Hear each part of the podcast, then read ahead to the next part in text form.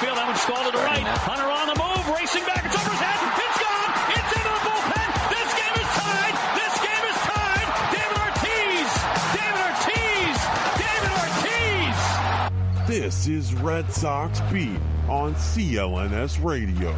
I think it would be a big statement if John Farrell started Travis Shaw on opening day, and I'd be totally cool with it, because I think it would. It, it, if that doesn't give Sandoval motivation to, to play better defense and play better, period, nothing will. I think they're going to make Jeter that first unanimous vote, and I hate that about baseball writers. If you belong in the Hall of Fame, you get voted in the Hall of Fame. Achievement or a new milestone. They don't just be like, yay, we, we signed this player, so we're going to have a ceremony. Like, no, no. Like.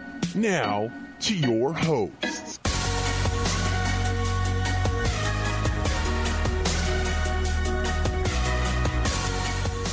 All right, welcome into Red Sox Beat here on C L N S Media, the leading online provider of audio-video coverage of New England professional sports. Of course, you can follow C L N S on social media. Uh, Twitter is now at C L N S uh, Media. Facebook search the same thing. Uh, of course, you can still download the free C L N S mobile podcast app for iOS and Android. Simply search C L N S uh, in your app marketplace, or, of course, for Android, just go to the uh, Google Play Store, whatever it may be for you. Uh, and check us out there. We're on Twitter at Red Sox underscore beat. Facebook is Red Sox Beat Podcast. Um, this week, you know, made some false promises. Jared Carabas was supposed to be on the show. Uh, C S N came beckoning for the boy uh, for uh, for B S T tonight. So he will be on next week. He texted me and said he will be on next week. He swears. So um, we just get us this week. Jess Thomas, Lauren Campbell, what's going on, guys? Another week, another episode. We're here to talk. We have a lot to talk about this week. We do. We're kind of going through everything. Yeah.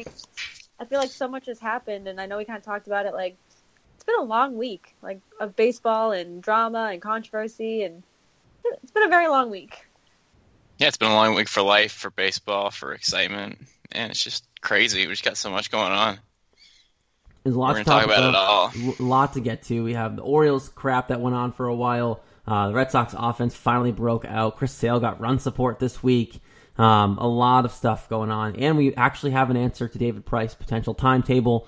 Um, and we'll get to that in a little bit later. But first, like always, this was a busy week for the Red Sox. Um, ups and downs, highs and lows, uh, back and forth with the Orioles, the, the Twins, uh, and none other than Jess Thomas to break it down. We'll go back and forth a little bit and just kind of take us back, Jess, to the week that was and recap what happened.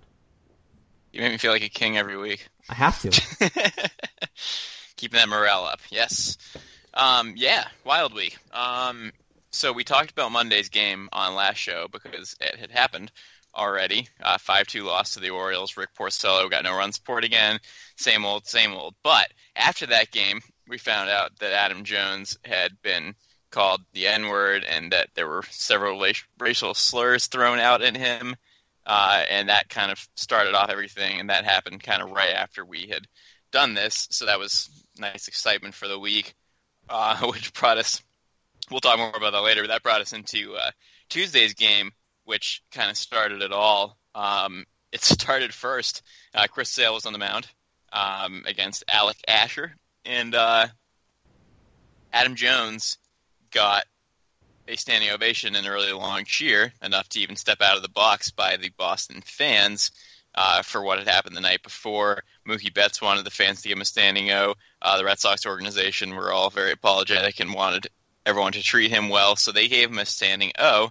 And then the next batter, Manny Machado, got thrown behind him by Chris Sale, which is obviously on purpose. You don't fire a ninety-eight mile per hour fastball behind someone by accident.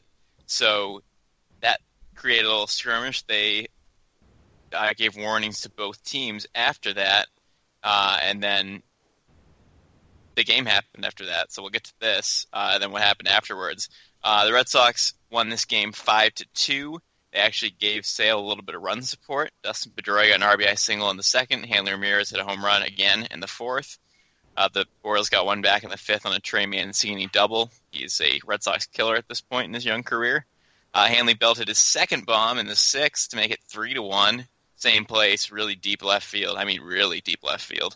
And then, none other than Manny Machado hit a solo home run to make it three to two in the seventh, but Mookie Betts erased all doubt with a two R B I double in the bottom of the seventh to give the five to two win. The Orioles only got three hits. Chris Sale pitched eight innings, three hits, two runs, two walks, eleven strikeouts, and unlike his other games, he actually got run support and actually won with a line of eight eight innings, two hits, three hits, two hit, two, three hits, two there runs. There it is. Come on now. eleven strikeouts. I, couldn't, I couldn't say it twice. So he actually got his run support. He actually got a win. He's two and two at this point through one hundred fifteen pitches. The Sox got enough offense, but then after the game, Manny Machado decided to go on a super long rant filled laden with expletives. Love every it. every every half a second you could look at it, there was ex- expletives flying. I believe it was seven of them in five seconds at the beginning of it, um, and I'm pretty sure most of them were probably the same word. Uh, and then Sale was was let known after the game what Machado said, and Sale said, "Whatever, man. I'm not losing sleep tonight." So that was that game. Discuss. I, I, I love that. I'm sorry.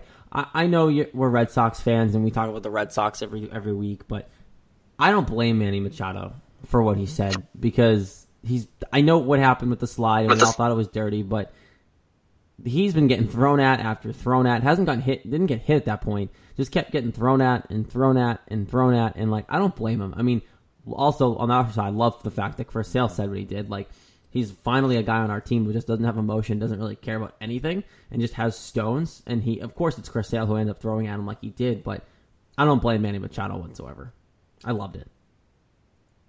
Uh, I mean, I just think he should shut up. Like, I understand he's frustrated getting thrown at all those times. I, I, I totally get that. It's frustrating, and just to not even get hit, like you said, but just to get thrown at. Like, but... to sit there and just go on this expletive-ridden rant, and then it's like, first of all, do you really think Chris Sale isn't going to do anything, first of all? And second of all, if you're such a tough guy, why didn't you, you couldn't even look towards Chris Sale when it happened.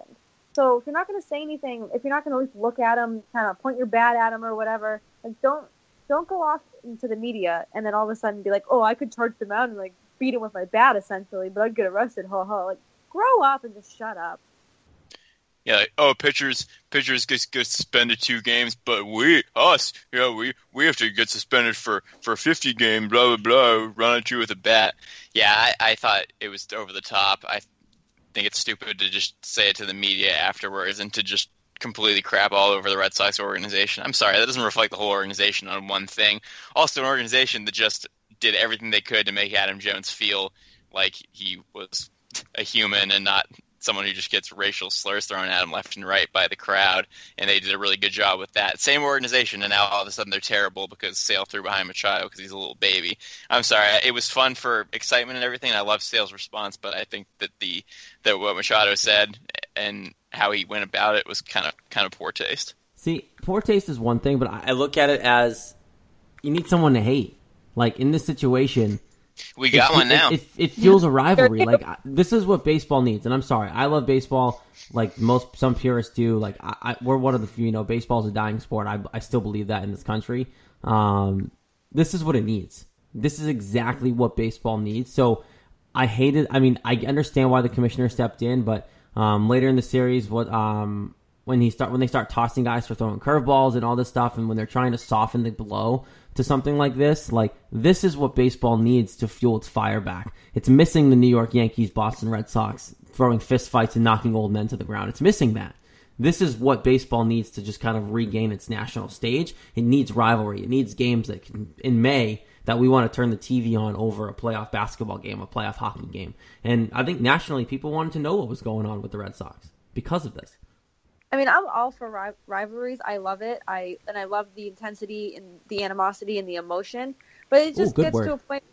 Thank you. it just it just gets to a point where it's like, okay, we get it. Like, you're mad because you get thrown at. It, it's you know, and I know we'll get into the next game where everyone's getting thrown out because X, Y, Z. But I, and I, I love it. And I love that, you know, when the Orioles come back or when the Red Sox go to Baltimore, it's, there's going to be loud boos. There's going to be people wanting to, to turn on their T Vs. I love it. I'll be at Fenway. Of course I will be when that happens. But it's like right now it's just like, don't be running your mouth right now. Like, you know, it, it, it's just, oh, it, it, it pisses me off just because he can't shut his mouth and he has to be, like Machado has to be just really immature about it. Like he should have just, he should have charged the mound because then the benches would have cleared and that would have made for great T V. And we'd have a lot, like, we'd have more to talk about today.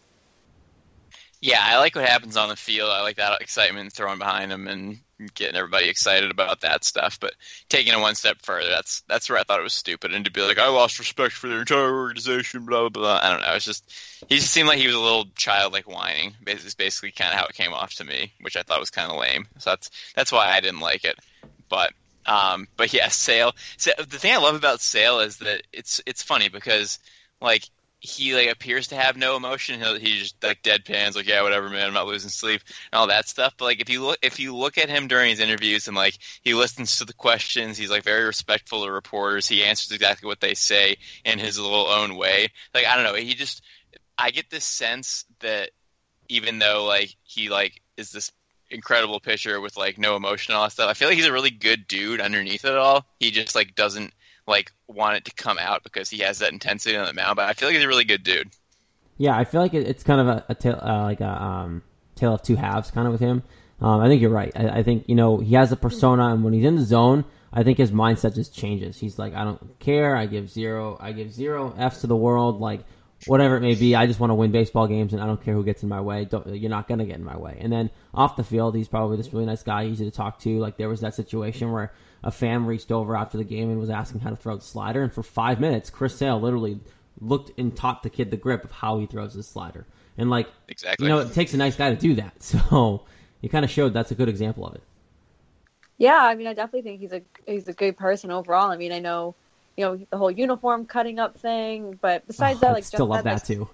I do, too. but and I, But I feel like, you know, just like you said, he really does pay attention to the question. And he really takes the time to kind of take it all in and give the answer, not just like, you know, I need to pitch better, whatever. Or he'll just be like, no, he's like, this is what I need to do. It's not their fault. It's my fault because I need to, I need to pitch better. I need to strike out more people. It's not their fault. Like he, he gives the answers that like we want to hear and that we need to hear. And like all around, just good dude. I like him.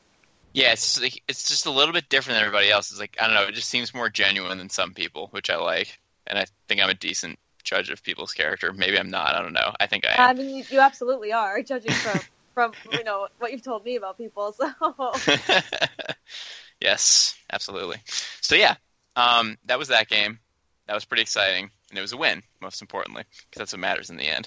Um, so that brought us into Wednesday's game, and this was another exciting one. This was a uh, four to two win. A lot of a lot of five two, five two, four two, um, low scores. And uh, the Sox actually only got six hits in this game, but the Orioles got nine. But the run department is where it mattered, and this one got interest, interesting real early because Kevin Gausman threw a curveball directly into the back of Xander Bogaerts, and he was ejected because there were they, the umpires were on high alert.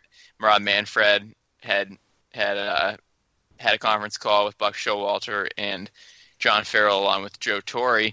Um, just like being like, we need to end this, like everyone's going to be on high alert, and then boom, uh, Gausman hit Bogaerts in the back with a curveball, and he was immediately ejected, and he was pissed, and Caleb Joseph was pissed, and they they were not having it. How could you throw me out over a curveball? But you know, the pitch went directly into his back. It never it never was even close to the plate. So the umpire just kind of made a knee jerk reaction and said, "I'm going to throw him out because that's what we're doing now." So he lasted one inning. And uh, they had to use the bullpen for the rest of the time. Richard Blyer went four innings, and Ubaldo Jimenez, who was a starter, went three innings to end the game. Um, the Red Sox got most of the runs in the fourth inning. Uh, Josh Rutledge made a one nothing in the second inning with an R B I single. But Chris Young got an R B I double in the fourth. Josh Rutledge reached on a fielder's choice, scoring Moreland. And Pedroia got a sac fly, and that was four to nothing after four. The O's got two back in the sixth inning, but that's all they'd get off Drew Pomeranz, who pitched five and a third innings, seven strikeouts, five hits, two runs. Uh, the two things I want to talk about in this game, obviously the first thing with with uh, Gausman getting ejected and Adam Jones got ejected later on for arguing balls and strikes. And then secondly, Drew Pomeranz is having a good season so far. I think um, a lot of people are, are overlooking Pomeranz just simply because, uh, you know, this past series, of course, people are going to overlook it from everything else that happened. But it's funny, I was actually at this game and the people behind me were talking about how well he was pitching. And I was like, it's just, it was kind of refreshing to hear because everyone else was talking about Adam Jones, Machado, Pedroia, the Celtics. They were talking about everything under the sun. but the people behind us were just like, oh yeah, Pomeranz. And I was like, I could get in on this conversation. And we talked for like, oh, a good seven, ten minutes, just like how well he's been doing and how kind of he's absolutely exceeding expectations. He's getting, you know, good innings and kind of giving the bullpen a rest if they need it. So I, I, I'm very impressed with him.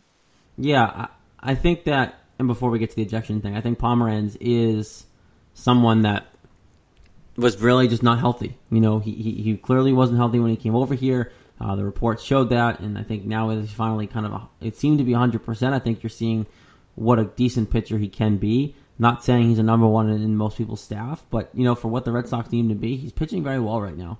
Um, and it's definitely needed considering Stephen Wright's now out for the year, um, which we quickly hit on last week. And um, you're going to need steadiness out of him. You don't know what David Price is going to be when he comes back. So uh, it's definitely good to see that him he's pitching well. Um, now, to the ejection thing, I first didn't think it was on purpose. I didn't. Um, but I sl- I kind of watch it over and over again. And I, I really think it might have been on purpose. And you guys might disagree with this, but watching it, that curveball was never anywhere but at Bogaerts. Like, it didn't look like it was ever, like, his, like, starting in air and slipped and just got stuck outside. Like, that curveball started out at Bogaerts and finished out at Bogaerts. And I know you, I, I know curveballs can miss, but you're a major leaguer. You don't miss throwing a curveball by that much.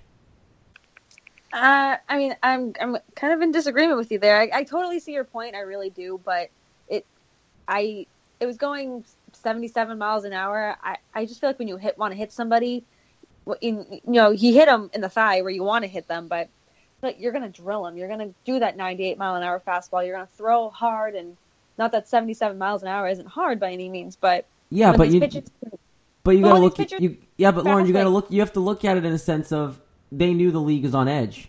They knew the league is on edge. So if you got to think that in in my mind, if I was him, go, okay, well, there's less likelihood of me getting tossed if I throw a curveball because they're going to go, oh, it was a curveball. They shouldn't have got tossed. And he kind of got screwed because the ump was on high edge, but like, and he just didn't take anything at all. But I think if you're going to want to throw at somebody, you're going to want to throw a curveball in that situation because you might not get tossed.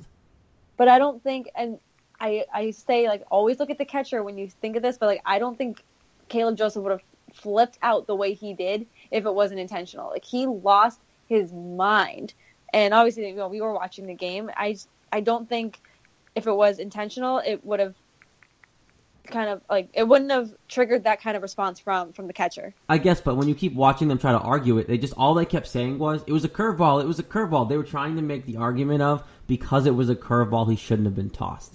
I, in my head, I just think, okay, they're pr- trying to plead the case that yeah, maybe I meant to hit him, but it was a curveball, so I shouldn't be tossed. Like that's all I see when I watch it over and over again. It's fun listening to you guys argue about this before I give my opinion. Because, because it's funny, because I actually have no idea. I've been trying to figure out if it's on purpose or not for the last week, and I still have no idea. I, I can see both sides. I can see why it would be on purpose because, like Jared said, and like I said in my in my recap of the game, it was literally like on his back from the second it came out of his hand. So that makes it seem like it is. But on the other hand, who's ever hitting anybody on purpose with, the, with a curveball in the seventies? But then I think the, the, the key thing to look at um, is that in these kind of situations, it's always interesting to look at the pitcher's reaction because when they do it on purpose, they pretty much just walk in and stare at the batter and keep staring at them and keep staring at them because they're like, yeah, I did it. So I'm going to stare at you and wait for you to go to the base or get in a fight with me. If they don't mean to do it on purpose, they usually will, you know, put their hands on their head like, oh, my God, are you okay? I just hit you. I can't believe I just hit you. And Gausman, after he did it, did kind of have that, oh my God, did I just, I can't believe I just hit you look. And then he got thrown out, and then he ran forward. Oh, you, that was a curveball. Beep, beep, beep, beep. You know, it swears everywhere. um, so he had the reaction of not on purpose, but, but then on purpose at the same time. Like, yeah, he had, he had both. Like, he, it, it literally was in the middle the entire way. It had to, I had to watch it like six more times to really fit, to change my mind. Originally, I didn't think it was on purpose because, like you thought, Lauren, like right away, oh, it's a curveball. There's no way it was on purpose. I, I thought it right away, and then as I watch it over and over again, I look at it and go, wait, that might have been on purpose. Yeah, I watched it like twelve times too, and it did. It seemed more on purpose the more I watched it, but like I said, I still can't decide. So there you go. I give both sides of it, and I still have no idea. So you just told me you thought it was on purpose. That's what I hear when you say it. Every time I watch it, I think it's on purpose. It, you thought it was on purpose. But also don't at the same time, because why the heck would you do that with a curveball? Nothing in that nothing in that series made sense, though. That's why I'm not no, putting it, it out of the realm, because nothing in that series made sense. And that's why I'm not choosing whether it was on purpose or not, because I just have no idea. Uh, and I can admit that I have no idea, because I've watched it too many times to not still not know. So that just tells me I don't know, and that's gonna, that's going to be that. So we'll chat. Um, so let's move on to the fourth game. Uh, Sox have won the first two here, um, and this last one was not so good. It was an eight to three loss. Manny Machado got his, his moment where he could go trot around the bases because he can hit a home run, and he's going to show up all the fans because, yeah, that's right, I'm better than you. I'm going to hit a home run. Um, so Kyle Kendrick started this game against Tyler Wilson. Uh, Kendrick started off well. He didn't give up any runs in the first two innings, and the Red Sox got two in the first inning on Xander Bogaerts. R B I single and then another another run on the uh, on the throw. But then in the third, and then especially in the fourth, uh, Kendrick kind of fell apart. Um, the Orioles scored a run on a steal home by Seth Smith, where Machado was going to second, and Vasquez threw down, which he definitely shouldn't have because he scored a run easily on it. Uh, and Chris Davis walked um, to score another run. Um, Pedroia had a home run. Sorry, there was only one run in that third inning. Uh, Pedroia had a home run to make it three to one in the third. Then Kendrick fell apart. Seth Smith had a three, uh, two R B I double to make it three to three. And then Machado hit his big three-run homer to make it six to three, where he trotted around the bases. Uh, and then the Orioles got two more in the fifth inning, and that was it for runs. seventeen hits for the O's, only nine for the Red Sox. So Kendrick finished giving up eight hits, six runs, only one strikeout in four innings. So good start, poor finish. Uh, Tyler Wilson pitched pretty well, uh, and there was no brawl in this game, and there was no hit by pitches. It just happened, and the Orioles won. Kendrick wasn't good, and uh, that was it for the series. Finally, love the Machado slow trot. Just throwing that out there. Um, but of course you do. Of course, why not? Of course, it's me. I love the showmanship. I, I'm one that believes the bat flip should be honored and, and enjoyed um, in baseball, too. It's just the way it should be. But with Kendrick's start, I was curious what you guys thought about this. Because I know in spring training when we, when we had the shorter shows, we were talking about, you know, why, why would this guy get a shot in the rotation the way the situation was, blah, blah, blah. Was spring training just a flash of, or, or like just because it was spring training, is that why he pitched so well? Because he, he didn't look good at all. Um, and he was starting to, he wasn't pitching that great in spring tra- in the minors either after spring training. So is this what Kendrick is? Like, should he get another chance? Like, what, what happened in his start? Do you guys think? Cause I just think he, I think spring training was a flash. I mean, I, I kind of think it's, uh, big league jitters or, you know, first start, just kind of nervous, got to shake it off or whatever. Um, do I think, I mean, I mean, spring training, it's so hard to gauge what happens in spring training, because I mean, we know people who are going to end up in triple A for the season, people who are good in triple A, and they just can't kind of transition that up here, you know, like Ruzny Castillo kind of thing. He's, he's not doing too bad down there right now, but it, I mean, I, I think there's a reason Farrell said that he's going to take a longer look at him in the rotation. I think he doesn't want to just get rid of him. I mean, I know there's other options, not, we have very limited options, but I think if he starts, you know, again, another start, another start or two, I'd be able to better gauge. Obviously, it wasn't a good first start. It's not what we wanted, not what we really, I mean, it could be what we expected. I, sh- I shouldn't say it wasn't what we expected, but it's, I think it's, well, we'll have a better idea after, after another start. Yeah, I haven't seen enough to make a decision yet. Uh, I'm not willing to say that he's not good because he started off the game well and just had a bad inning. So I want to see another start. If he gives up another eight runs or nine runs and another start, then I'll start thinking about that. But for now, I don't think we've seen enough to say that he doesn't deserve the spot in the rotation. He did pitch really well in spring training, so I want to see more of him. I think that he's not as bad as he pitched in this game. Who knows if he's really good or not, but I definitely want to see more. And you will, because he's gonna, he should get at least one more start. Just because oh, yeah. David Price isn't back yet, so um, he's going to get another well, crack at it. And he has no options, so if he if they don't want him anymore, he's just going to be gone. So you either start him or you get rid of him. So. That's pretty much it, yeah, at this point. So they're obviously going to start him at this point because you need a pitcher. Cause that, that is true. Because Wright's out. So so that was that series, a two and two week. Uh, me and Jared both got that week right, uh, that series right. Uh, unfortunately, not the week right because It wasn't a sweep of the Twins, which we'll get into right now. Uh, and it wasn't a sweep because the first game was a loss, four to three loss on Friday. This was a frustrating game because bad start and a bad finish, and good in between. Uh, the pitching matchup was Phil Hughes and Eduardo Rodriguez. Uh, they were both good. Hughes gave up one run in six and two-thirds. Rodriguez gave up three runs in six innings with six strikeouts. Uh, the Twins got up two nothing in the first off of Erod, and it happened real fast. Um, Miguel Sano hit an R B I triple, and Robbie Grossman got an R B I infield single. Uh, so it was two to nothing on the first four batters of the game at that point. Um, and then the Red Sox got one back on an Andrew Benintendi home run to center field to make it two to one. Joe Mauer made it three to one with an R B I single in the seventh. And the game wasn't looking too good at that point. But in the ninth inning, uh, Chris Young hit a two R B I single down the left field line right past third base, tied the game at three, and everything was looking great. And then Matt Barnes came in for the bottom of the ninth and gave up a walk-off home run to Joe Mauer, his first walk-off home run in his fourteen-year career, which I found hard to believe. I know he's not much of a power hitter, but I was still surprised that that was his first one.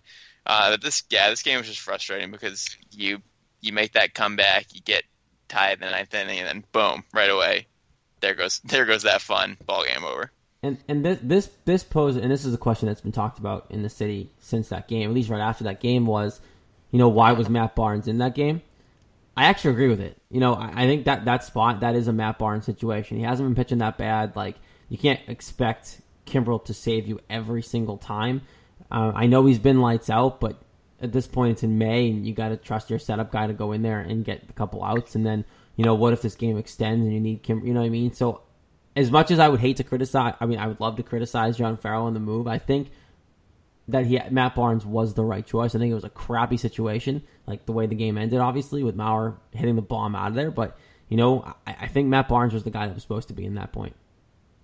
Yeah, see, I, I would go with Kimbrel in that situation just because, you know, he, I know it's May, but you still got to win these games. You got, you got to win close games especially, and you just made that comeback in the ninth, and Kimbrel's rested. He's ready to go, and he's been, like you said, he's been lights out, and he's been phenomenal the last few starts, and really proving why he's, you know, the closer and somebody who can save our games. And I think in that situation, even though it's not a save situation, you got to go with Kimbrel. Yeah, uh, I'm I'm okay with either move because Barnes has been pitching well too, but just because you just got that tie game and you just got that momentum, I think I'd bring in Kimbrel just to kind of lock down the inning. Obviously, you'd want him later on for extra innings, but if you give up a run, that doesn't matter anymore. Uh, but, I mean, Kimbrel's been unbelievable this year. His numbers are off the charts. He's pitching incredibly. Pitching just like, like he, he was. Atlanta. Yeah, just like before. He's incredible. I mean, he pitched well last year, too. He was just too wild. So this year, he's doing exactly what he did last year, minus the wildness, which means he's unhittable because he's incredible. So, I don't know. I think, I mean, it's too bad how it worked out, but I think I would have gone with Kimbrel just because... Just because of how well he's pitching at this point. But, I mean, who would have expected Barnes to give a walk-off home run to Joe Mauer? He has never hit one in his career. He had one home run in the season so far. So I think it was just rotten luck at a bad time. And it was just more annoying because they had just tied the game. It's like, yes, no. I legit think this is the first time I haven't questioned the manager and you both did at the same time. Yeah, you guys have been disagreeing a lot. It's pretty exciting. It's weird. I know. This is This is really weird. But that being said, I, obviously I would have wouldn't have been mad if they brought in Kimbrel because I think he would there was there would have been no question that he would have shut it down. But at the same time, I think that, you know, Barnes hasn't been pitching that poorly. You know, he's kind of, as much as there hasn't been anybody else to really take it from him, he has earned, you know, being that eighth inning guy at least till people come back. I mean, I personally, the way Thornburg's going, I don't think Thornburg's going to pitch this season, to be completely honest. Um, so that would you be got, a disappointment. You got you got to have somebody there. I mean, he was just put on the sixty-day, so who knows at that point.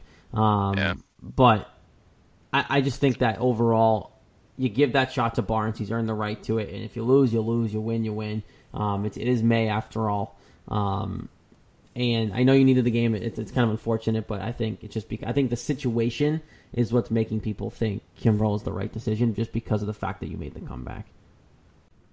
It's funny how much difference a year makes because last year everyone would be saying, no, don't bring him in. He's terrible in non-safe situations because he was. But now everyone's oh, like, yeah, bring him in, bring him in, bring him in. It's just like, it's so funny how it changes that much just because he pitches well for a month. But yeah, that's how it works. So Um, let's talk about some offense, guys. Let's go to game two of this series. Um, we'll start with a little a little primer of eleven runs, and then we'll get get us to our uh, our full paint of seventeen runs on the canvas. Um, so yeah, eleven runs in this this game on Saturday, eight runs in the second inning. So at this point in the season, uh, on on May sixth, the eight runs in the second inning was not just the most the Sox had gotten in an inning, it was the most they'd gotten in a game this year, and they got it in one inning in the second inning of this game, which is pretty awesome. Uh, I'll run you through it here. Chris Young had a solo home run in the top of the second. Uh, every one of these runs was with two outs, mind you. Dustin Pedroia, three R B I double to make it four nothing. Andrew Benintendi, two R B I double to make it six nothing. Hanley, R B I single, seven nothing. Mitch Moreland, R B I double, eight to nothing. Uh, the rest of the game wasn't a whole lot. Robbie Grossman got the first run in the game for the Twins in the third with a home run, and then Chris Young bashed his second dong in the fifth inning to make it nine to one. And then Rutledge got an R B I single, make it ten to one in the seventh. And then Sandy León said, why not one more? And he cranked a home run himself to make it eleven to one in the ninth. That was the final. sixteen hits for the Red Sox, eight for the Twins. This matchup was Rick Porcello against Nick Tepish. Tepish was garbage. Uh, he gave up seven runs, uh, an inning and two-thirds. Only one earned because Jorge Polanco made a horrendous error on a really easy play that would have ended the inning, and then the Red Sox went on to score eight runs. So he blew that. Uh, Tepish lasted an inning and two-thirds. Drew Rutsinski came in and gave up two two more runs in three and a third innings. Uh, and Rick Porcello, with that run support, pitched seven seven innings, seven hits, one run, zero walks, six strikeouts, some offensive numbers. Pedroia had the three R B I. Bogaerts had three hits. Benintendi had three hits. Moreland had two. Chris Young had two, two home runs. Sandy León had three. Uh, and the big thing in this game, and what everyone's pointing to, is that the offense clicked here in this game after John Farrell switched up the order, put Mookie Betts first, Pedroia second, Bogaerts third, Benintendi fourth, Ramirez fifth, and Moreland sixth. And Betts went oh for five from the leadoff spot, but Benintendi had three hits in the four hole, Pedroia hit a three-run double in this two hole that he's hit for most of his career, Bogaerts three hits in the three hole. So I guess it's just a combination of everything, but tons of offense. Porcello got some runs and pitched very well as he did last year, got his second win of the year, dropped his E R A under four. This game was just awesome. See, yeah. I, I like the lineup switch because obviously the offense just kind of decided to play well, but and I know Mookie Betts went oh for five, but I think Mookie Betts is more comfortable hitting leadoff. And I, I forget who talked about it. It might have just been the Nesson post game, but um, someone mentioned, and it's a good point, you know, last year they moved Mookie down because of the power he was, you know, the way he was hitting the power numbers, and he had to take advantage of those th- that ability he was. But this year he hasn't done that yet, so why not put him back to where he's had a lot of success and made a name for himself? And obviously Pedroia hates hitting leadoff, so putting him back in the two hole and sliding everyone down um, just made sense for John Farrell to do that. Um, now, and it's not like the be- it's not like I'm going to praise the guy for making a decision that wasn't too difficult when it kind of puts everyone back in their normal spots. Now the weird part about it is Benintendi hitting cleanup. Um, but the, other than that, it just kind of puts everyone back to where they should be. Yeah, I mean, that was our roundtable you were probably listening to. We made those points last night about, you know, Mookie leading off and Pedroia hating lead off and whatnot. But I I love the lineup the lineup shuffle. It was funny. I was going through when I got the alert that the lineup threw out and that they were a little different. I was like, yeah, it can't be that different. And I looked at it. I was like, oh, okay, Benintendi's hitting cleanup. That's a little different for sure. But I think... I think obviously it worked. I can't say I think it worked because it over the last two games that they had thirty-one hits. Of course it worked. So it was it was nice to see the offense click. It was nice to see run support for Porcello, and it was just nice to see kind of how it all kind of came together after Farrell made that change. And I think making that change was a big decision. And I I think I think in the back of Farrell's mind he knows.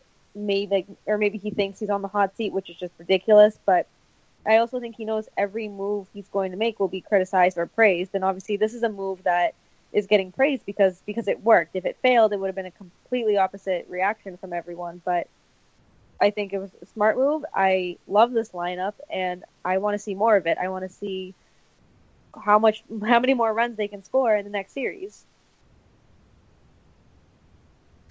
Yeah, it was it was an awesome game, and I think my favorite part was just Porcello getting run support like he did last year, and getting a win and not having people be like, oh, look, he's not good anymore because he didn't get the win. Well, he's been pitching well this season. They're not getting run support. Pitched great last season, got run support. And he pitched great again on Saturday and got run support again. So it kind of put that to rest. It's like, all right, cool, he pitched a good game. He won. Like, he's off the schneid of losing four games in a row. And uh, so I was happy for his sake that they were able to give him that offense to get him that win. That was, I think that was important for his confidence, at least, because he obviously was one and four at that point, which isn't good. Yeah, and the one and four obviously wasn't like, you know, a, a, a vision of what he was pitching or a sign of how bad he was pitching. He wasn't pitching poorly. Just the, like you talked about before, the run support wasn't there. Um, same thing with Chris Sale. You know, the wins were hard to come by, and the record was poor because they were losing the run battle when he was actually pitching. So it's nice to get finally get another win under his belt when he was one and four and wasn't pitching like it. Yeah, and it was it was crazy to me. I had pregame notes for that game, and I read, I think it was from Pete Abe. He said that Porcello had gone four starts without a win, and in those starts, they didn't score any runs. And I'm like, oh, that's ridiculous. But that's so painful just to read. It was painful to say, and just to see just the offense completely come alive, especially for Porcello, who really, his record does not reflect how he's been pitching this season. So to see him get that win, and he's got to get that record above five hundred. So it's killing me that it's not, but I think it will. Know, yeah, oh yeah, especially if this offense keeps going this way, he'll be twenty-two and four again in no time. That's right, twenty-one straight wins to finish the season. I'm on board for that. uh, and that brings us into Sunday, which was even more runs. You thought eleven was fun. Let's talk about seventeen. Um, this game, the pitching matchup was Chris Sale, who at the time was two and two with a one point three eight E R A, versus Ervin Santana, five and zero with a point six six E R A, and the final score was seventeen to six. That makes no sense, and I'll tell you nope. what happened. I'll tell you what happened here because it was insane. Um, Boston got three runs in the top of the first off of Santana with two home runs. Pedroia hit a leadoff, uh, not a leadoff, but first inning, second batter home run, uh, and then Andrew Benintendi hit a two-run homer after Xander Bogaerts was hit with a pitch. And it was three nothing before he could even blink an eye. And it's like, wow, Santana gave up three runs in forty-one innings this season, and he just gave up three in less than one inning. So that was a little bit different. Uh, Chris Sale locked down for the four, first four innings and looked good. But in the fifth inning, um, the Red Sox got up four to nothing on a Mookie Betts home run. But then Sale gave it all right back in the fifth inning. Uh, the Twins loaded the bases, got a couple of hits. They had two sack flies and a two R B I single, and all of a sudden it was four to four. And uh, Sale ended up lasting six innings, and he gave up uh, six hits, uh, four hits, four runs, three walks, ten strikeouts. Uh, but Santana also lasted six innings and gave up six runs on five hits because Sandy León untied the game with a two-run homer in the sixth to make it six to four to save Sale's outing. And because the Red Sox decided to score eleven more runs, uh, Sale ended up getting the win. So he's now three and two with an E R A under two. Uh, the rest of the runs, Mitch Moreland got an R B I single in the eighth to make it seven to four. And then the Twins made it interesting. Kenny Vargas hit a home run, and Eddie Rosario with a sac fly, and it was seven to six in the eighth inning. And we were talking Craig Kimbrell, who had to come in and get the last two outs of that inning to to. Uh, saved the lead, and it was like, oh my god, you gotta you gotta save this lead. And then boom, they scored ten runs in the ninth inning, and it was a Hanley Ramirez R B I single, Mitch Moreland two R B I double, Chris Young two R B I double, Sandy León again two run homer, Xander Bogaerts two R B I triple, and then Mitch Moreland walk, and it was seventeen to six just like that. He, Craig Kimbrell had just pitched, which seemed unbelievable because all of a sudden it was a eleven run game. Joe Kelly pitched the last inning, got that done. Uh, the pitcher who was fantastic for the Twins was Matt Belisle, who gave up four hits, six runs, and two walks, and in one point one innings, he got one batter out and gave up all that. So that was exciting. Uh, you would never expect this pitching matchup to be this score. Uh, a ten-run inning in the ninth after an eight-run second inning. Um, twenty-eight runs in the last two games. So something changed here quite a bit. Um, Betts had three hits in the game. Bogaerts, Benintendi, Moreland, Young, and León all had two each. Tons of runs for everybody. Uh, Sandy León with, with three home runs in two games, which is good because he was struggling big time. So this game was just offensive explosion, and a really good game turned into a gigantic blowout just like that. Yeah, and what's crazy about this game was, you know, against the Twins, you're like, oh, crap, they're going to need to waste Kimbrel. Like, it's a close game.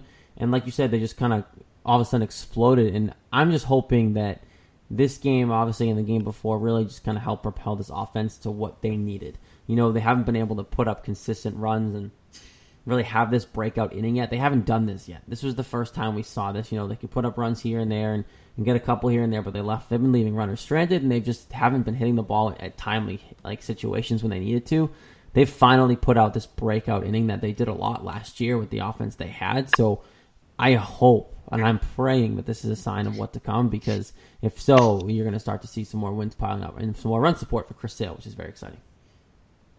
Definitely very exciting. It's it's so much fun, and this is what this is why I love baseball. You know, we were talking last week how there's no offense and how it's been struggling, and now they come out like the last two games of the series, they do something like this. So it's definitely it gets me more excited for every game, and I'm just I'm super excited to see if if this offense will keep up and if it's the real deal or if it was just kind of a fluke. But I really don't think it is. I just I feel.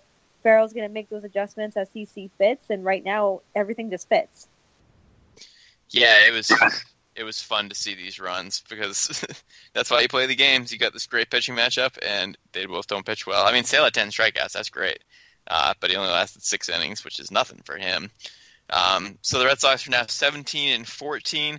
We're going to give the M V P of the week to everybody on offense, because how do you pick? Betts had a great week, Pedroia had a great week, Bogaerts had a great week, Benintendi, Ramirez, Moreland, Young, León. Literally everybody was, was just raking the ball. It was not even just the their first, the last two games, but, you know, Chris Young had had a couple games before that that were good. Pedroia uh, and the lineup switch, and everyone just kept rolling. So um, it was just a great. Great finish to the week, and uh, it was a, a four and two week overall, which is a good finish. It was a good close to the week, and uh, good momentum coming into this week with a series against the Brewers and then the Rays, two winnable series. So, all things looking up. Uh, pitching was still pretty good. Offense is back, uh, and Xander Bogaerts hitting three forty. Love it. Let's go. I just want to throw that in there. um, starting to be st- starting to be more consistent. I'll tell you that he's starting to. Uh, Figured out again. I still wish he'd be a little bit more of a leader, but it's okay because the bat's back. Um, but there you go. I mean, how can you not give the M V P to the whole offense the way they finally figured it out? Uh, you can't just pick one person. But that being said, uh, of course, you're listening to Red Sox Beat. That is Jess's recap. Of course, our opening segment and his recap was powered by SeatGeek Ticketing app, the smartest and easiest way to buy and sell sports and concert tickets. Get a twenty dollars rebate on your first purchase, of course, by downloading the free SeatGeek app to your phone. Go to the settings tab and click add a promo code and enter the code Garden Report, all one word, uh, all for a twenty dollars rebate. And so SeatGeek, of course, knows who sent you here at C L N S Media. Um, some other stuff to talk about, you know, before we kind of break out to some stuff around the league. Um, the big news this week, I think, uh, Red Sox stuff is David Price getting a timetable. But before we do talk about that, I want to get your guys' take on the whole Adam Jones f- fan incident situation. Um, and just kind of what happened there. I'm sure everyone knows the backstory by now with the, the fan and the racial slur, blah, blah, blah. But that also had a separate incident with the fan. So I just wanted to get your guys' take real quick on kind of that situation. I mean, it's the word itself is it's a deplorable word. It should never be used. It's it's disgusting. It but and I I, I hate saying that. Like, I doubt that it happened.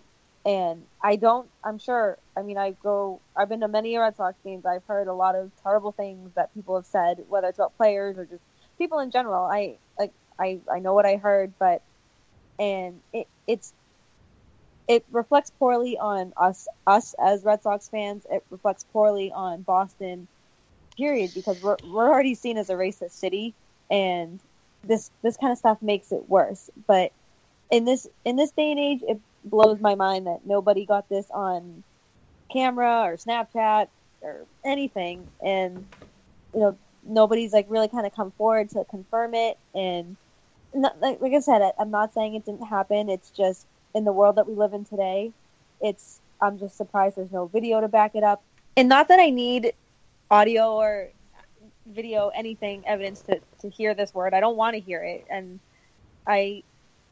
But it just it makes me mad that people are so up in arms about this, because it, like I said, it reflects poorly on us as fans. It reflects poorly on us as a city in general. And it, I, the next day, we welcomed him very warmly. We had standing ovation. We had, you know, Chris Sale stepped off the mound for him. So we did, the Red Sox and fans did what they could on their part. But it, it just, I just, I hate when stuff like this gets brought up, and I hate that race always gets thrown into it, because they're not here because of their race. They're here because of their talent, and that's what we should always look at. It's not, I mean, I don't, I don't care if you're black, white, Dominican. I don't care if you're Asian. If you're good, I want you on my team, and I'm not going to criticize uh, an opposing team team member just because of who they are. Yeah, the whole situation was, was definitely interesting with how it happened and him mentioning what happened, uh, and then the Red Sox taking swift action. That was handled really well. Um, I like that the fans cheered for him. I know some people are like, oh, you should never cheer for the opposing team. I know, I mean, not to call him out, but I know Adam mentioned in our in our chat that um, he thought that they shouldn't cheer for him because he's the opposing team. And my my response to that was, I mean, it's it's not really a baseball thing or a sports thing anymore. It's kind of like a human thing with, you know, with what it is. Yeah. So I I had no problem with, I liked that they gave him a standing O because, you know, it's, it has nothing to do with the game. Who cares about the game? He's a person, and he's a good dude. I mean, he's been outspoken his whole career. He's, I mean, he's, he's clearly a good dude. So um, I liked how they did that. Uh, the thing I find strange, and I know it's obviously a completely separate situation, and and obviously this happened like in season, like while while it was happening, while the uh, while the game was happening, but uh, for the Red Sox to take such swift action on this, and then I don't know if you guys remember, but when David Price before said that fans called him all kinds of racial things before, but like he never mentioned it. So I guess, I don't know, I guess that's why nobody took action, but it seems weird to me that the Sox were all over this one, yet David Price said that people did the same thing to him on his own, in his own city last year, and like nothing really seemed to happen because of that one.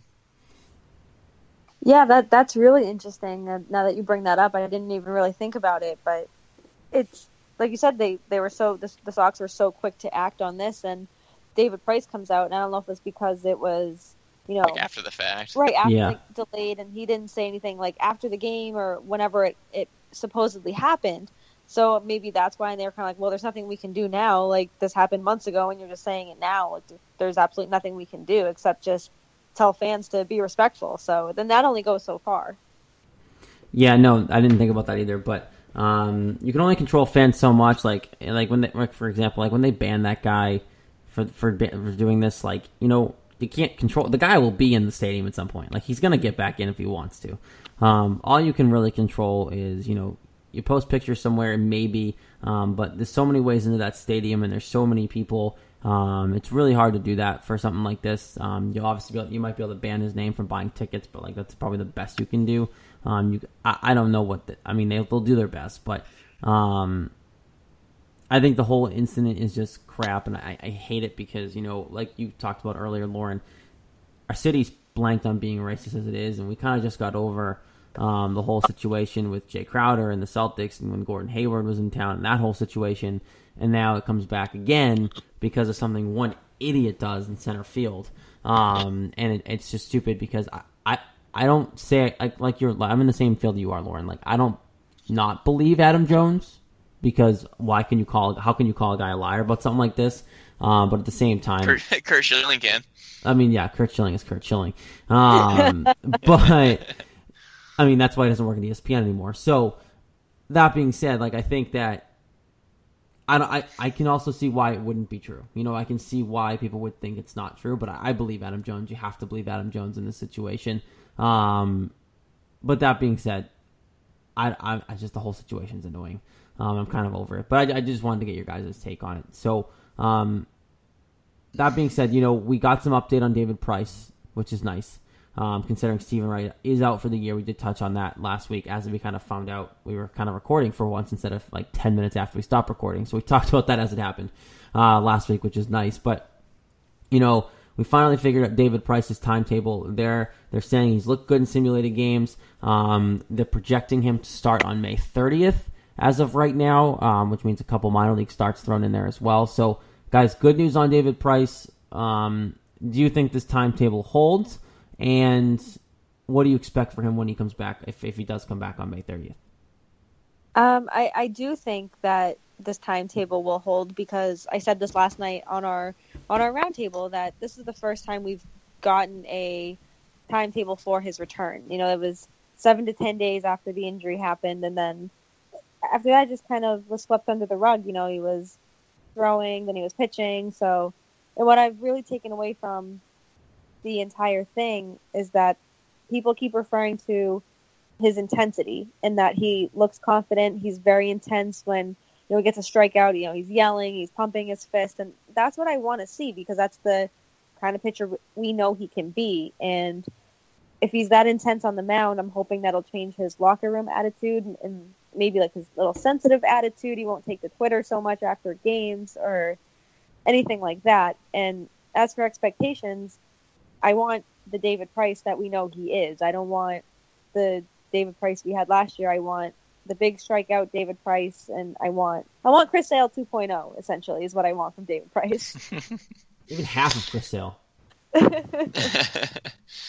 Yeah, um, I don't know if I believe the timetable. I mean, they've definitely been careful so far and, and everything they've done, so that makes me feel a little better about it. I mean, but obviously this timetable's banking on him feeling good in his, in his uh, rehab stints and all that, and you never know what could happen with those, because that could turn out bad and he might not be ready, or he pitches poorly or whatever. So I'm not sold on the timetable. I mean, I hope he comes back at that point, because obviously with Wright going down, you want that you want that extra starter, and who better than one of the best pitchers in the league, supposedly. Um, how do I think he'll pitch?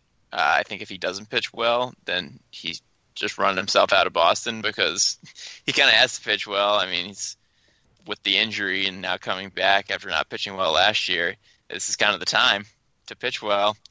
And he's got a fantastic example in Chris Sale, so he should, you know, learn something from him, maybe. I mean, he's obviously not this, the same personality in any way, but boy, dude, if you want to pitch well, look at what this guy's done in his first first month of his Red Sox career. Boy, there's something to look up to.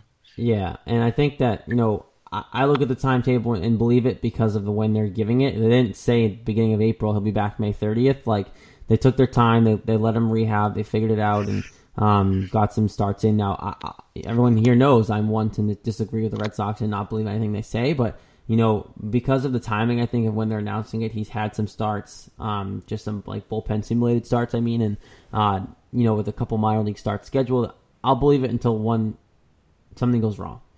Um, because at this point, they've been super careful. It's going to be two months of the season gone by the time he pitches a game, so um, I know a lot of us question if he'd even pitch at all, but that being said, if he doesn't feel any discomfort and, he, and he's ready to go May thirtieth, then by all means, let him go May thirtieth and see what happens.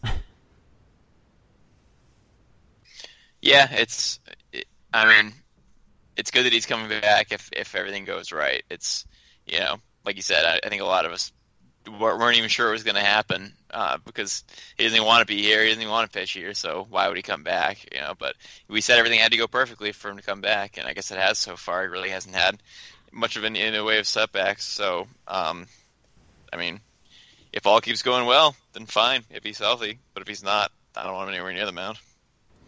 Yeah, I mean, it, you said it. I I don't want him kind of risking any wins that we could potentially have. I want I don't want him going out there and having a bad start and then pouting about it all over Twitter and all over to the media. I just, I want intensity. I want, I want emotion, like good emotion. And I want strikeouts. I I don't want seventeen strikeouts or twelve strikeouts and seventeen hits. You know, I want, I want seventeen strikeouts in a game and three hits. Yeah, no, that yeah, you want it. You want dominance, and and hopefully that's what he gets, and hopefully he comes back and, um, is is his regular season self. We can't control the postseason until we get there. So um, that's all the Red Sox stuff we want to touch on. Um, a couple of things around the league. Uh, really just one. I know, obviously, you want to note that the fact that that Yankee, Yankees-Cubs game was ridiculous. That went eighteen innings. Um, Yankees won, unfortunately, who are playing obscenely well for some reason. Um, but their counterparts in New York, the lovely, lovely New York Mets, um, had a story this week, and, and if you watched any T V, you probably saw this, but uh, Matt Harvey was suspended without pay. Um, if you guys didn't see the video, there was a live shot in the Mets locker room, and it, it, I mean, I'm going to be blunt about it. There was a dildo in the locker room in the live shot on, on, on national T V. Um, I loved it. It was fantastic. You couldn't miss it. I, I mean, just, you guys talk about it. It's, it's, it's, it's so funny. Just like, just because it's so random. I mean, obviously it's not something you see every day. And when I saw it, I was like, is that, is that what I think it is? Like, no way. And it's, I don't think it's a coincidence that that happens. And then Matt Harvey's all of a sudden suspended. And I've read articles like he needs to grow up. He needs to shut up. He needs to apologize. Like it, he, what he did was harmless. It was funny. Everyone's getting laughs out of it. There's memes of it everywhere. It's, it was a harmless, you know, prank, if you even want to call it that. So, I mean, it's, it's a funny topic, and it's unfortunate he got suspended because I just feel like the Mets are falling apart over there. But I don't, I mean, no harm, no foul. Yeah, the, the uh, picture I saw, I kept zooming in on it, like, further and further and further. It's like, is that what it is? That's what it is? Oh, that's what it is. Yeah. Kind of, kind of. That's how I read it to myself. So, um, but yeah, I mean, but didn't he get suspended for not showing up? Wasn't that what the official suspension was for? Yeah, I think it was. They said it's right. For violating locker room rules or team rules. I don't. I mean, I don't think they're going to come out and say, "Oh, he was suspended because he put a dildo in the locker room." I don't think they're going to be saying that, but I think they're they're saying it was he didn't show up, and then he showed up Sunday, and they're like, "No, you can't be here." And he's like, "Okay." Right. The yeah, story is like, great, the and the headache too. Yeah. And it's crazy because now this is like the second time within a year that we're talking about dildo on, uh, dildos on national sports, with the whole thing in Buffalo with the Patriots game, um, and now this. I don't understand what's going on with this. I don't get it. But at the same time, I think it's so funny because it's so obscene and so obscure. And I don't need to talk about it anymore, but obviously we had to bring it up because it's something where the Mets are, I don't say falling apart, but this is a story that's kind of summed up their season, I think, so far. Yeah, I mean, I don't know if they just can't get a hold of their pitchers, they can't control them or whatever. I mean, the whole thing with Syndergaard is completely different, but I, I don't know. I mean, it makes for it makes for a great conversation. Yeah, it's definitely exciting. Um, no pun intended. Uh, oh, yeah, I mean, it's the national. The Nationals are playing great right now, so they're they're rolling. The Mets aren't. Syndergaard's out. Harvey's an idiot. So, yeah, I don't know. Maybe they need to control their clubhouse better. I don't know. But either way, it's pretty exciting. Control something else, too. Um, all right, let's do the uh, predictions before we get out of here for the week. Um, we have three three games in Milwaukee against the Brew Crew, three games at home against the Rays. Uh, Jess was wrong again last week, which means I was wrong because we had identical picks. Um, we were so close. That's so we were so one close. game. We were both one game off. Um, so a walk-off away. That being said, uh, I'd say big. I'd say a big week for the Red Sox coming up. I mean, I think most weeks are big weeks now, but you know, you have a chance to really take some games this week. Um, first series against Milwaukee here, um, coming up in Milwaukee, of course. Jess, how, how does this one go down? Yeah, I like uh, two winning two out of three in the series. I think the Brewers are a decent team. We get to see Travis Shaw return. Um, Their record's not too bad. They're uh, hanging around five hundred, and obviously the Red Sox are too at seventeen and fourteen. So I think two out of three is fair. Uh, they're seven and ten at home, which is not very good. Uh, I think a sweep might be a little bit tough going out there on the road, but I think two out of three is pretty reasonable for this series. Yeah, I like two out of three, but I'm going one more than you. They're going to take all three from Milwaukee. Sweet, um, sweet.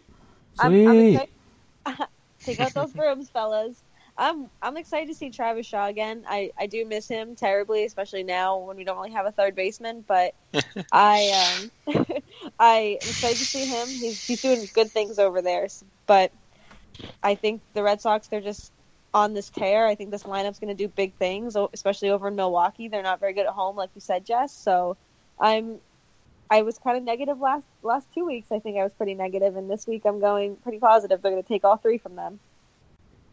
Yeah, it'll be fun to watch uh, the good old mayor of Ding Dong City playing again um, on, on on against the Red Sox. Um, I got them winning two out of three against the old Peru Crew. Um, I just think the Red Sox are a better team. The record's the record's not indic- indicative of what this Red Sox team is. Um, I think it's been a disappointing start for the Red Sox, but I think the offense is starting to figure it out. And after an off day today, um, I think they win two out of three against the Brew Crew. Um, and then they have three against the Rays at home. Very optimistic myself again this week. I think they're going to sweep the Rays just because the Rays are not a good baseball team. And if you don't, it's kind of a disappointment. Um, that being said, that is a five and one week. If you did the math at home, folks, um, this is a week that, like I just said, you need to take advantage of who you're playing. Um, you're a better team than Milwaukee. You're a better team than the Rays. I'm giving you one loss because you can't go undefeated. Something will go wrong. But that being said, this is a week for the Red Sox to really clean house. Yeah, I'm, I'm right there with you. I'm, uh, one loss this week too. I've, we're, we're switched, Jared. I think we're, sw- we're flip-flopped. Some. We are flip-flopped, and I think they're going to take two out of three from Tampa Bay. You know, you nailed it on the head. I, they're a better team than Tampa Bay, and I feel like they always they play pretty well against Tampa Bay. I always feel like, and you just they need to go into these games, and they need to come out.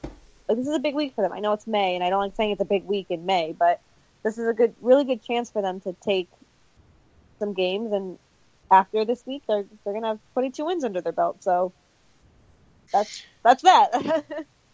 Yeah, I'm winning one and two out of three as well in this series. Two two and one both series for a four and two week. Uh, you know, sweeps are tough. I thought they were gonna sweep the Twins. They took two out of three, so I'm sticking with my two out of three from the Rays. You know, they're it's a road series. If it was home, if it was home, I'd probably pick um, a sweep. But the Sox are only six and seven on the road as opposed to eleven and seven at home. Uh, obviously, a lot less road games. We'll get six of those now. So I'm going two and one for a four and two week. Jess, being Mister Negative once again. Love it. Um, it's not that negative because it's still over, it's still over five hundred. I mean, it looks negative compared to me and Lauren, which no, is weird because I'm I'm usually Mister Uh, Mister Negativity himself. But um, so there you go. Jess has four and two. Myself and Lauren flip flopped have five and one for the week, which means the Red Sox hopefully come next week. Um, six and zero. Uh, that'd be that'd be nice if we were wrong and it was six and zero. That'd be fantastic. Um, and Jared Carabas would be dancing in his underwear if he if they are six and zero next week. Um, he'll be on next week. Carabas himself, uh, he will be on next week. Um, you can follow us on Twitter, of course, at Red Sox underscore beat. Facebook is Red Sox Beat Podcast. Uh, don't forget to follow C L N S Media now, not C L N S Radio, at C L N S Media.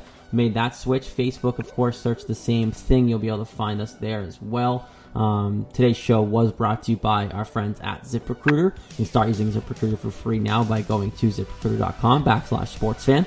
Um, of course, also don't forget um, our good friends at SeatGeek as well, and check out the Garden Report rebate for twenty dollars off.